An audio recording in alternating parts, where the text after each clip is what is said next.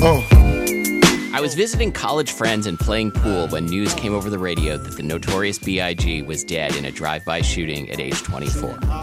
Even though I hadn't listened to much Biggie at the time, I knew this was an important moment. The two titans of 90s hip hop were dead, and Nas was set on a course to spend three decades releasing albums about how surprised he is to be alive.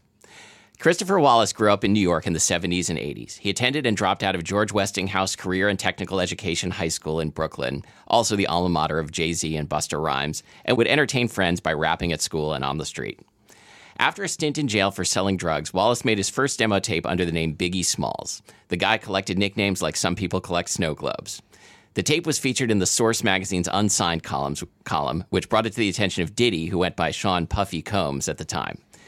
Ready to Die was released in 1994 to immediate acclaim and commercial success, and you know the rest of the story. Today on Hidden Jukebox, Big Poppa. Notorious B.I.G. Uh, also tried out for uh, the bass part uh, in Metallica after Cliff Burton died, but he didn't get it, unfortunately. This is the only falsity What's- that I'll tell this entire. Okay, I was gonna, I was like, what the, what's the punchline No, gonna be? That's that- it. that- that's it. That's the punchline. Uh, I will say that when I read this this intro, I was like, "There's no way that he's going to get through George Westinghouse career and technical education high school in Brooklyn without fucking that up." And you did it, so I'm, I'm a very impressed. professional. I, I'm I'm very impressed. um, so why, Jake? You chose the song. Why did you choose Big Poppa rather than Juicy? Uh, mainly the hook. Okay. Like I feel like this isn't this isn't a rap track that I can rap along the entire thing. Like I, I don't know all the words, but you hear the hook and you instantly Yeah. instantly know what it is. And I ju- like Juicy also has a great hook, but not not as catchy as this. This is uh pulled from a song called Between the Sheets by the Isley Brothers, and they didn't do much with the melody. They they basically just pulled it, put a different beat behind it, and called it a song. And one of the things that uh we I don't know, this is probably the fifth rapper hip hop track we've done on this podcast, and we've never really discussed what what it takes to hear an old song hear something in it where you go, oh, I can use that for something, make it into a completely different song, and then write a completely different hook or melody or whatever over the top of it. I think people take for granted how difficult that is. Oh yeah, I think you're right. Like, um, and the, the people who were who were the best at it, like like J Dilla, like are legends. Right. And and you know, you you know that there are songs out there that have the same chord changes as a different song. Like Right. I I always use uh Last Dance with Mary Jane and Dani California. They're Yeah, basically the exact same song. But different melodies over the top of it. So people go you know when when hip hop first started getting big and sampling started getting big people were going well they're just using somebody else's song and spouting lyrics over it and i go well you try it and see how you do Yeah, it. exactly. it's not easy Um, so the song also samples the the the uh, you know the title line. You know, I love it when they call me Big Poppa. Uh, is sampled from an earlier song featuring Biggie as uh, on a guest verse. Um, do you, have you listened to this song? i have not It's really fun. So the song is called "Dolly My Baby" by Supercat, who's like a dance hall artist. Um, and so it's kind of it's kind of like you know a reggae dance hall kind of song with a bunch of different features on it, and Biggie comes in at the end. It's a super fun, high energy song. i mean how old could he have been at that time? Because i'm pretty sure he was 22 or 23 when this came out. L- younger because because he died in this this came out in 94 he died at 24 in 1997 yeah. So so he was 21 when this came out. Um and so yeah he was probably 19 when he did the feature on that track That's that's insane. Um, yeah, th- this was his debut album. Um, technically, only the second album that Diddy had produced. He he had been working as I saw an article that called him um, an I think an unsuccessful A and R rep for Uptown Records. uh, because like he got fired and started his own label right yeah, exactly. Um, Bad Boy. yeah Uh, so uh, he got his name out there from producing part of Mary J. Blige's "What's the 411." Um, That was pretty much the only major project that he had worked on at the time, and then, as you said, discovered Biggie, gave him a chance, and this completely blew up. Yeah. Um, We should we should do that song. What's the four one one? 411? Was, that great. was that nineties? That was 90s. Okay, yeah, Yeah. Um, I feel like uh, that's one of those like you know when you can point to like one moment. Oh, like that's when that's when white people learned that term, right? Right. This is when white people learned the term Big Poppa. True. I'd never heard it before this. Um, yeah. So this this song, like, I love the simplicity of this era of rap. Like, you really nailed it. Like, you you find the right sample, you put the right beat with it. Maybe you add like one synth line, and then it is up to the rapper to carry the rest. And so, like, it's a big responsibility. Yeah. And uh, and you know, Biggie is like is recognized as one of the greatest of all time for very good reason because like one thing that I that I enjoy about listening to them is that he's got this incredible laid back style where, where you can tell like rhythmically he is so good that he must have practiced his ass off. I know, but he was so young. I know. It's or like maybe was just legitimately a prodigy, but I think both. probably. I, I mean, it sounds effortless the way that he does it. So maybe writing lyrics and and rapping for him was always effortless.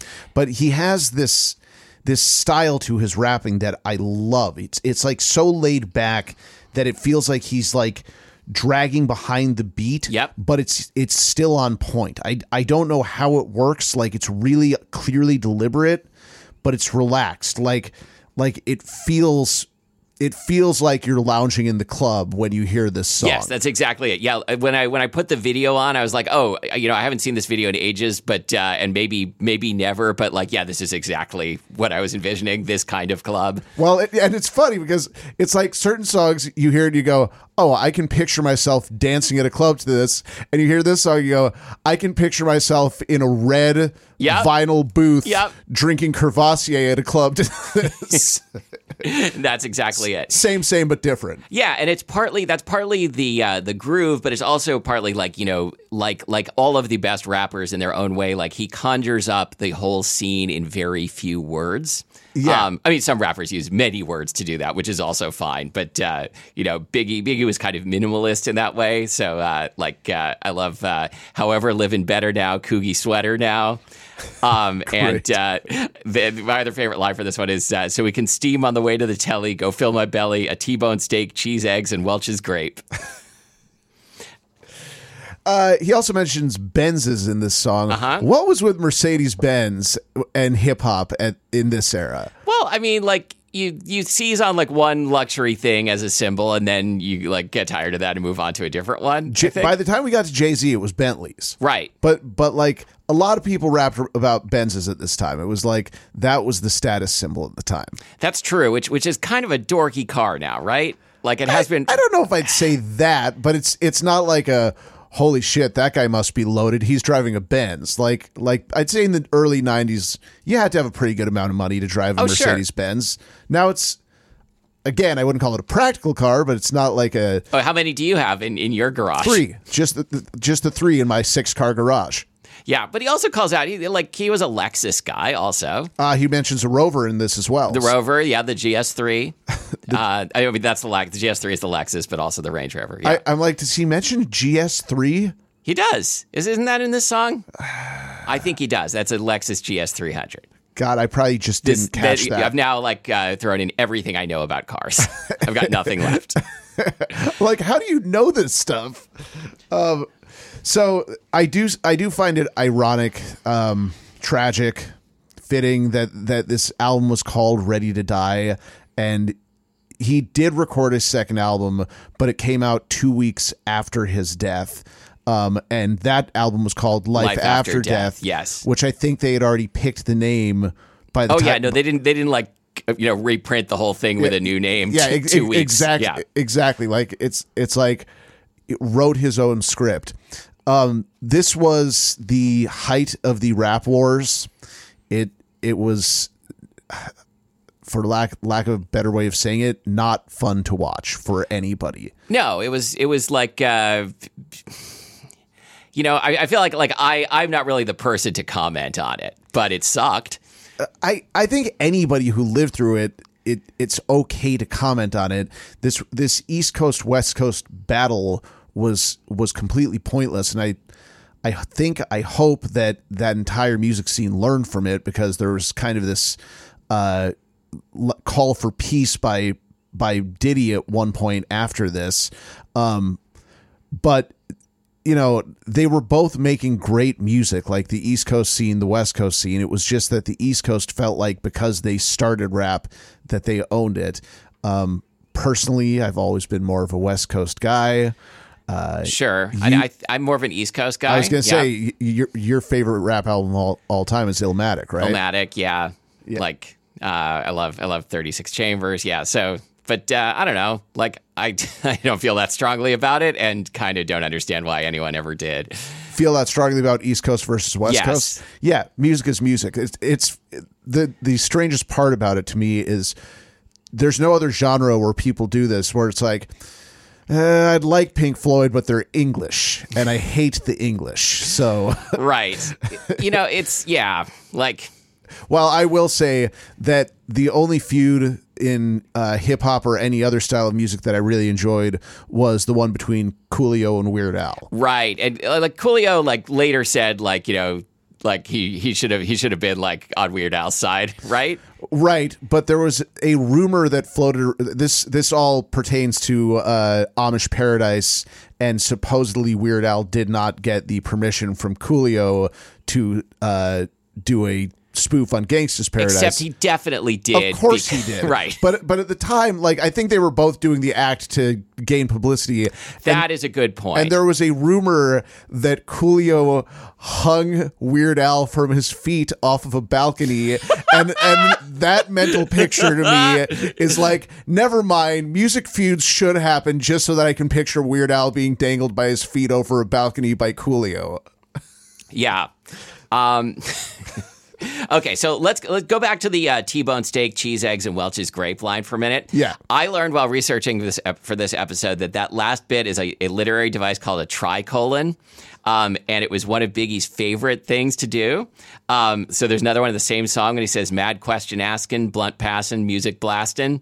So a tricolon is when you list off three related things for emphasis, and usually it involves a rhyme or a repeated word or alliteration or something linguistic to tie them together. Um, and it if you th- listen to like how he does that in this song and many many others of his songs like it always breaks up the rhythm in a really interesting way and like adds contrast And is this term a linguistic term or is this a hip hop term? it is a it's a literary like a like a yeah it's a linguistic term Do you think that he knew this term? i do not Well, he was really, really good at it. um but i mean maybe it's possible he did Do, do you find the way that he writes his lyrics similar to members of the Wu Tang Clan or to Nas? Um, or to Puff Daddy and anybody else that was in the Bad Boy scene. I don't think I don't think like uh, I'm gonna come up with a good answer on the fly. Like I wish I had like an example to point to. I think uh, my gut feeling is yes in some ways.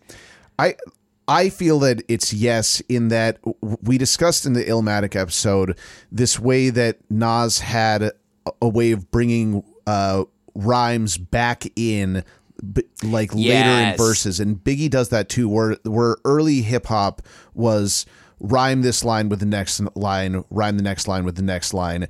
And Biggie does things where he will throw in a, a lyric kind of go away from it and then come back to something that rhymes with it. Yeah, I mean, I don't think that like you know, particularly like uh, it, it's it's not something that was like you know associated with like a particular style or region of rap at this time. It was like everyone was discovering this, Right. And, It- and Biggie was certainly one of the pioneers of it, along with along with the other artists that you mentioned. But like, in, and you know, they were constantly stealing ideas from each other, of course, because that's music. Um, but uh, but yeah, like everyone, everyone all at once, like in the '90s, discovered, oh, we can do way more complex rhyme schemes. And and it's interesting because in the 70s in rock music, you know, prog had its moment and then music became more and more simple if you want to have a pop hit and it was almost the opposite with hip hop where it's like you've got to show just how talented you can be with your lyrics in order to make it by the time you hit the 90s. Yeah, and I honestly like you know this is time for the grumpy old man segment. Like you know there there is a lot of today's hip hop that I really love, but also a lot of it is just feels too complex for for me. Like that it's it feels like a, an exam to listen to.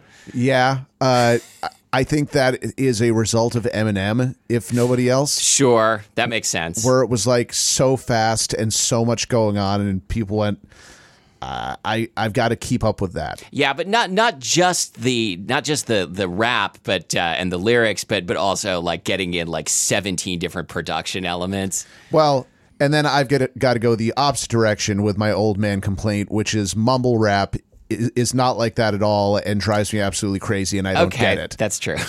I like it's really simple and I don't understand anything they're saying and it's not really my thing. But hey, uh, they're making money off it. Sure. So, kind of related to this, kind of unrelated, a thought that I had while researching this episode is I was thinking about radio and radio programming and how basically since the dawn of radio, stations have programmed to a specific genre.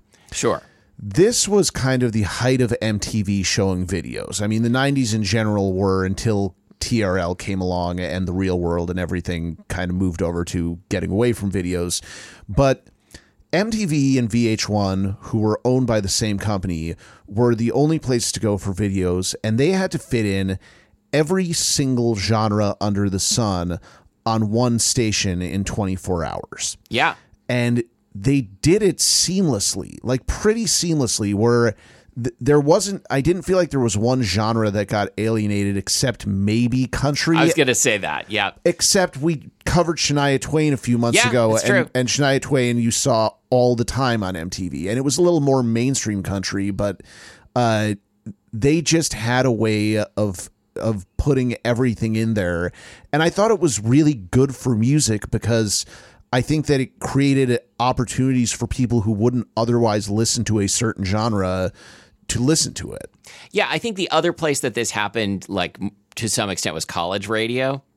Right. L- like KEXP still does that. Yeah. Where where they will play a little bit of everything and people will will keep it dialed to that um, and and discover new things that they wouldn't listen to otherwise.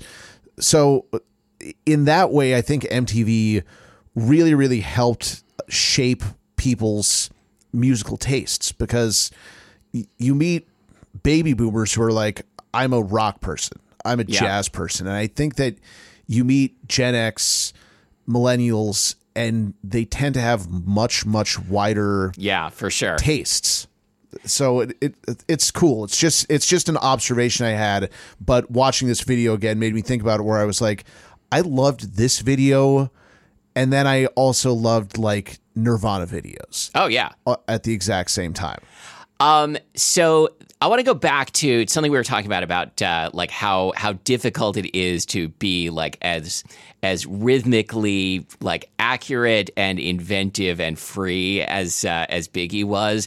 And I don't know whether he went through this same kind of progression, but like I was helping. I was, I was talking to a friend who was learning to play uh, the 10,000 Maniacs song Verdi Cries on the guitar with like a very complicated finger picking guitar arrangement of the song. And uh, got to a point where I have gotten with songs also where, like, you know, at first it's like you are just like struggling to like get all the notes. And then you get to a point where, okay, I can play this uh, kind of, but I I can't control the rhythm. The rhythm is controlling me, and I'm like trying to keep up.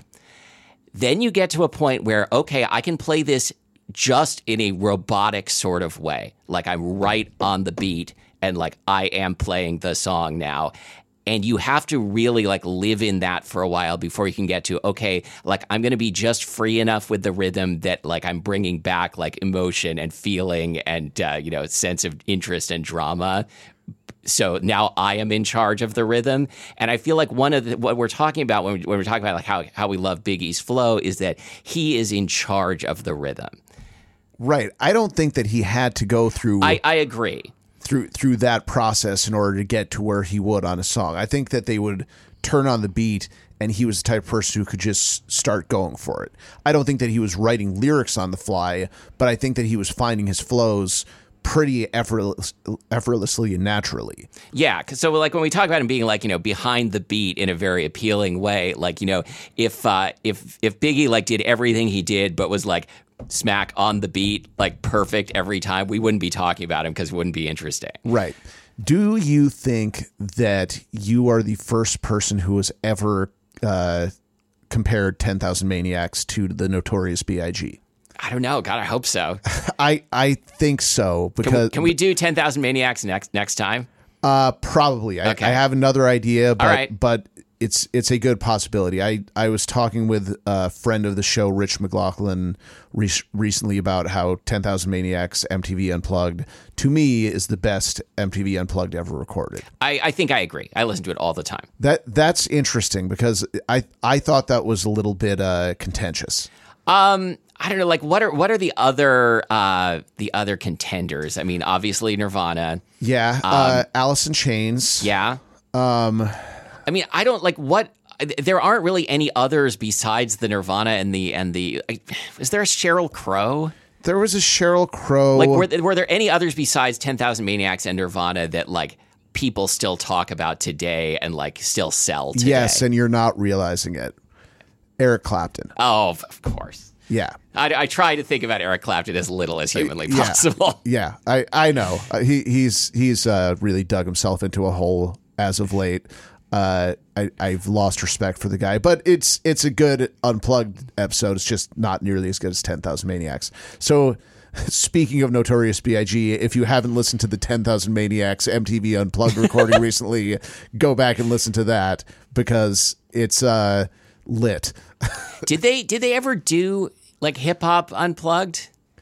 Uh, well, there was the Lauryn Hill one that we talked about, Right, of course. but it wasn't really hip hop, Right. and it was kind of a mess. But I, I'm almost positive that they did. Um, I, I've talked about it before. I love the whole unplugged episode. By the way, I don't but, even remember that one. Um, it. I think I don't think MTV really considered it a success. It was like all over the place. I, I love it. It's it's a beautiful mess. Um, okay, so yeah, we'll do we'll do ten thousand maniacs at some point. Anything else to say about Biggie Smalls? Uh, I don't have anything else to say about Biggie Smalls, but I do want to say I'm I'm looking up these uh, if there were hip hop unplugged, and there was a whole series of Okay, them. I figured there must be. 1991 in the early days of Unplugged. Every episode featured multiple artists. Oh, giving us shows like Great White and Damn Yankees, Okay. Sinead O'Connor and The Church, Ratt and Vixen. Boy, I am not remembering these. But it says the most successful of this run was an episode billed as Yo Unplugged Rap, which featured LL Cool J, MC Lyte, A Tribe Called Quest, and De La Soul. this sounds. Oh wow! I Can we watch this? Is this on you? I want to watch this I- immediately. I have got to see this. That has got to That be sounds so in- good. incredible. It says the highlight was LL Cool J tearing through Mama Said Knock You Out, teaching kids all over America to never wear white flaky deodorant while playing shirtless on national television. Uh, people have teased me about the deodorant for years, but I love it, he said in 2010. It was raw, it was nasty. At least you know I wasn't stinking. Good for him. All right, I like that. I feel like I feel like though, like for for unplugged, I want I want LL Cool J to be wearing like a like an Oxford shirt. No, he's got to be wearing a flannel and sitting down playing an acoustic yes, guitar. of course. Oh God, this is this is a great a Cashmere idea. sweater. Okay, speaking of Eric Clapton, so I was just in. Uh, I just got back from Colorado. I went to my first ever show at Red Rocks. Um, as I mentioned, it was uh, it was uh, Pink Floyd cover band Brit Floyd, um, which was very good. They Um, should be. And a couple things about the show. So first of all, like I went to the weed store the day before, um, and I told the told the guy at the weed store that I was seeing a Pink Floyd cover band at Red Rocks, and he gave like hearty approval of this. And he said like, but Roger Waters like has become like a kind of a bad dude, right? I'm like, yeah, like uh, so then we talked about like all of like the old rock guys that are assholes, like Roger Waters, Eric Clapton, uh, Van Morrison. I'm sure there are many, many more. Oh yeah. Um, but uh, the the show is great. Uh, the two the two highlights were uh, like one highlight, one low light, I guess. Um, they had they had three female backup singers um, who were unbelievably good. One of them looked exactly like Salma Hayek, and neither of the others was any less good looking than her. Um, Wow. and they, one of them did. Uh, like was on stage like just herself and did the great gig in the sky, which I did not imagine I would ever see someone attempt to sing live and fucking nailed it. The only thing that I'm upset about with this entire story, which nobody would know, but me being a music nerd know, is you do realize that the three days before you went to Red Rocks, King Gizzard and Lizard Wizard were playing there. I did know that. Yes, I, could am sure go- that I could have gone sold- to that instead. Yeah, uh, Yeah. Except that those sold out Sure. really, really fast. But I'm like, he is in Colorado, 20 minutes from Red Rocks, and he's missing these shows. But That's true. So it was like the night before. I yeah. just got there like the day before. yeah, they they played Friday night, and you were there on Saturday night, correct? Yes. So I so yes. So I missed that King Gizzard show. That's a whirlwind of a trip, and you and you literally just went because you want to see Red Rocks. I wanted right? to I wanted to visit two friends who we went I went to the show with, um, and uh, and just hang out and see whatever was playing at Red Rocks at a Yeah. time I could go. And so this was this was a good choice. There was a great light show. The band was incredibly talented. Um, the the musical director, like uh, like main uh, guitarist, was named Damian Darlington, which is a great English Nice. guy name.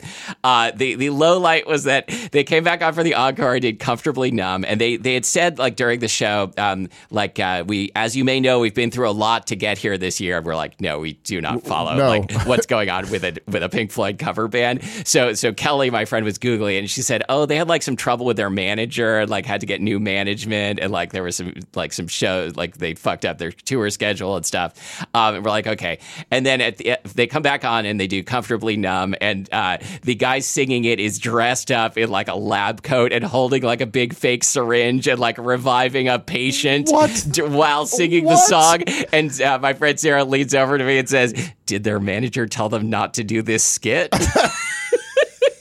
it was unbelievably dumb. The other oh, another thing for the, from the show is that uh, when they did "Wish You Were Here." Or shine on you, crazy diamond. Probably both. Um, they kept putting up on the on the projection screen like like photos and videos of Syd Barrett, and we're like, they should be like putting up pictures of like some other guy. Yeah. right. Because they're a cover band. They should have a cover of the guy who isn't in the Oh, band. that's genius. That that's absolutely that have been genius. great? And here's a picture of John Cougar Mellencamp. we do we do wish he was here. That would be so cool. uh, but the venue, I mean, The venue is amazing. Yes. What can I say about Red Rocks that you haven't already heard? Well, well, there's always this argument with people who go to a lot of shows, Red Rocks, the Gorge, and I think that they're completely different. But Yeah, they're really different. but I've been to the Gorge so many times that Red Rocks feels special to me, and probably people who live in Colorado when they go to the Gorge are like, "Wow, this is Sure. unbelievable." Both worth it if you've never been. All right, what are you listening to? So, uh, very mainstream this month, but I'm totally okay with that. Uh, Foo Fighters put out their first uh, post Taylor Hawkins album, which is called But Here We Are. And it's a really solid showing. Yeah. Dave is playing drums on all the tracks. Um, they just finally replaced uh, Taylor Hawkins with Josh. Uh, why why are you making me try and remember the guy's name? Uh, Drummy guy. Josh Freese, who who has a roster that is or that is unbelievable. Um, but the album is really really good. Like I I enjoy it. It's got its sad moments. It's got its rock Yeah. moments. And the standout is the next to last track is called "The Teacher." It feels a little bit like a tribute to Taylor. Um, I'm sure Dave would deny that, but it's 10 minutes long and it actually really works as a 10 minutes. Yeah, song. when I saw it, I saw it come up on on uh, YouTube first, and uh, and I was like, ten minute uh, Foo Fighters video. This is gonna be like, there's gonna be like a whole bunch of like acting before the song comes in, but no, it is a ten minute song, and it's really well done. And then uh, Friday, Janelle Monáe put out her new album, The Age of Pleasure, which is a bit of a reinvention, departure for her. It's more accessible. It's more pop and hip hop riffs and beats. And she says in interviews she was trying to make more of a dance album and even went around and did like shows for her friends before the album came out with all of the tracks to make sure that people would basically throw a party to it. Yeah. Because that's what she was trying to accomplish. And it's called Age of Pleasure. And, and, so it's another concept album for her and it's just fantastic she is just a fascinating individual and more talented than just about anybody on the planet Um, yeah, I, I I have not listened to it yet. I'm very excited to do so. Probably later today. And uh, we should, in case in case anyone is wondering, like I checked this before, and uh, Janelle Monáe goes by sh- uh, she they pronouns. Uh, they're fine with either one. yeah yeah Um, okay, uh, my I'm the opposite of you this month. I've got some indie shit for you. Um, I am totally obsessed right now with the band The Reds, Pinks, and Purples, um, which is a solo project from this San Francisco guy who's been in some other bands named Glenn Donaldson, and it's like you know twee, sad indie songs like Sarah Records, uh, Belle and Sebastian kind of stuff. And what makes them special is three things. So this first of all, the songs are really, really good, catchy, catchy songs, and they are absurdly prolific. So uh, he started the project in 2019 and has released seven full lengths since then. So like like King Gizzard type of type of deal. yes but this is shocking because i just looked him up and king gizzard it feels to me like they should be prolific because they're in their late 20s early 30s glenn donaldson is 51 years old Yeah, and looks he's like me, this much right? Um, and uh, plus some singles and some EPs and some covers and stuff. Uh, he does amazing album covers based on his own photog- San Francisco photography. It's like the most San Francisco photos you've ever seen. Um, and so, like, where do you begin? I would start with the album "They Only Wanted Your Soul," which is from last year. Um, and the first song is called "I Should Have Helped You." So, if you want to get an idea of what what a Reds, Pinks, and Purples lyric is like, it starts, "I I should have helped you. That's what decent people do." Twee Really good. Uh, and Blood Ceremony, one of my favorite bands, has a new album called The Old Ways Remain, and it rules. It is like pure, like 70s sleaze and cheese, uh, occult influenced, uh, like witch rock. It's great. That sounds right up my alley. I got It's to I've so got to check good. this out. And and you're like the third person this week who I've heard mention this band, and I and I know nothing about them, so I think I need to check this out for sure. Yeah, like the thing the thing about Blood Cer- like everyone in it plays incredibly well. They got flutes. The the lead singer is also a flutist and plays like awesome flute solos. And just their songwriting is like like a couple levels above what you what you need to do to be this kind of band. And like these songs will stick in your head. Well, I, I love it because you look them up, and the genres listed for this album are prog rock, psych rock, doom metal, and folk rock. yeah, I would not describe them as doom metal. Like they're not they're not that heavy, but uh, but they're really fun. Nice. Uh, all right. Anything else? I think that'll do it. Okay. Uh, find us online at uh, hiddenjukebox.com, facebook.com slash hidden jukebox, Instagram uh, at jukebox hidden. Until next time, I'm Jake Amster. And I'm Matthew Amster Burton.